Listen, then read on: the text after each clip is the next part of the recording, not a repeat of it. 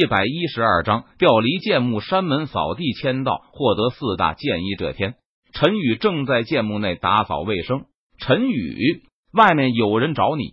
不过就在这个时候，剑墓守卫进入剑墓，找到陈宇，说道：“有人找我。”陈宇闻言，他不禁疑惑道：“陈宇在凌霄剑宗内行事非常低调，他每天都待在一个地方签到修炼、打扫卫生。”因此，陈宇认识的人不多，更别说朋友了。他的朋友一只手指都能数得过来。而陈宇自从来到剑墓后，他和这些朋友也已经很长时间没有过联系了。所以，外面究竟是谁会在这种时候来找他呢？难道自己的身份暴露了？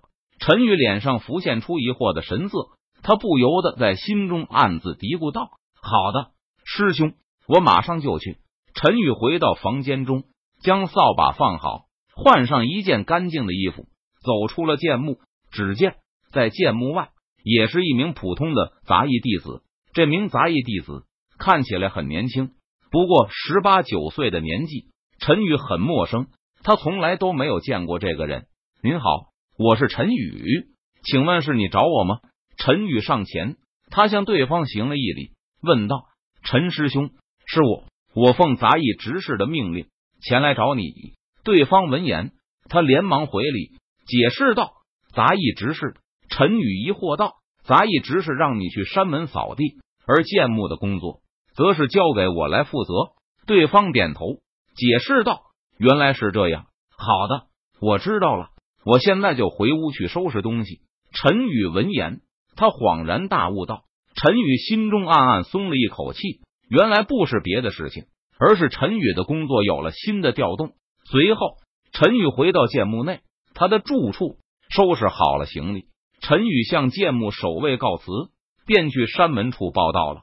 陈宇的工作很简单，还是扫地。此山下有一条青石台阶，蜿蜒辗转的直通凌霄剑宗的山门处，而陈宇每天则是要把这条青石台阶打扫干净。不能让青石台阶上有灰尘和落叶。青石台阶长达数公里，这是一个非常辛苦的工作。刚进入宗门的普通杂役弟子，一点修为都没有，肯定无法胜任。而陈宇不同，他是老杂役弟子了。在不久前宗门的普查修为中，陈宇特地展露出了开窍期的修为，想必是引起了杂役院的注意。毕竟。陈宇进入凌霄剑宗也有四年的时间了，他也算是老人了。这几年，凌霄剑宗发展迅速，整体实力更上一层楼。加上龙腾九天大阵，使得凌霄剑宗驻地的灵气浓度浓郁的几乎能够看见雾气缭绕了。在这样优异的环境下，就算是一只猪都能修炼成精了，更何况陈宇呢？所以，陈宇便展露出了开窍期修为。虽然惊讶，但也可以接受。不仅仅是陈宇，凌霄剑宗内，柳玄宗凭借无数修炼资源的支撑下，他从元婴期突破进入了化神期。而在这一年中，更有十名金丹期长老突破修为，踏入了元婴期，其中就包括李青一和南宫武两人。不仅如此，凌霄剑宗内金丹期武者达到了上百名，虚丹期。筑基期的武者更是多的数不胜数，可以说凌霄剑宗的实力已经不比台府其他两大顶级实力要弱上多少了。陈宇被调到山门打扫卫生，他心中并不介意，因为在哪里打扫卫生都是打扫卫生，没有任何区别。而且陈宇在剑墓签到了整整一年，获得的奖励大部分都是武器。陈宇将这些武器。全部埋入剑墓之中了，等待有缘人将他们取出来。因为陈宇已经有斩仙剑了，其他的武器对于他来说就是一个鸡肋。对了，今天我还没签到吧？不知道在凌霄剑宗的山门签到能获得怎样的奖励？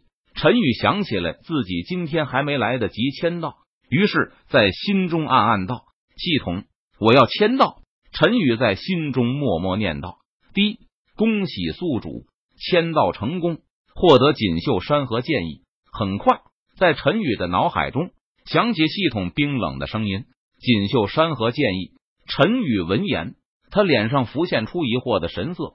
陈宇将手指移到系统虚拟背包的格子上，顿时一道信息浮现在他的脑海：锦绣山河剑意。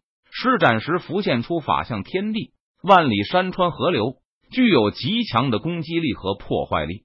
陈宇接收到关于锦绣山河剑意的介绍，他心中顿时感到无比的欣喜。这锦绣山河剑意看起来不简单啊，威力应该很强大。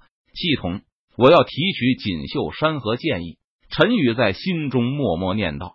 随后，陈宇只感觉到体内涌起一股强大的力量，脑海中便多出了关于锦绣山河剑意的施展方式。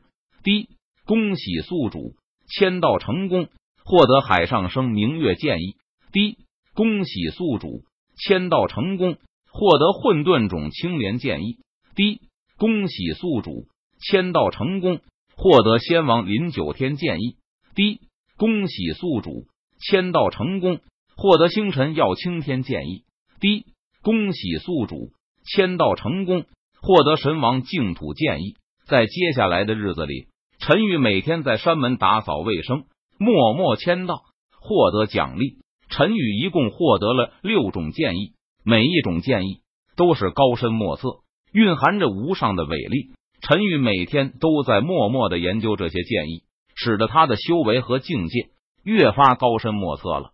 陈宇觉得他很快就能突破修为，踏入合体期境界了。这天早晨，陈宇和往常一样，从山下第一个青石台阶上开始打扫卫生。突然，就在这个时候，陈宇眉头一皱，他发现。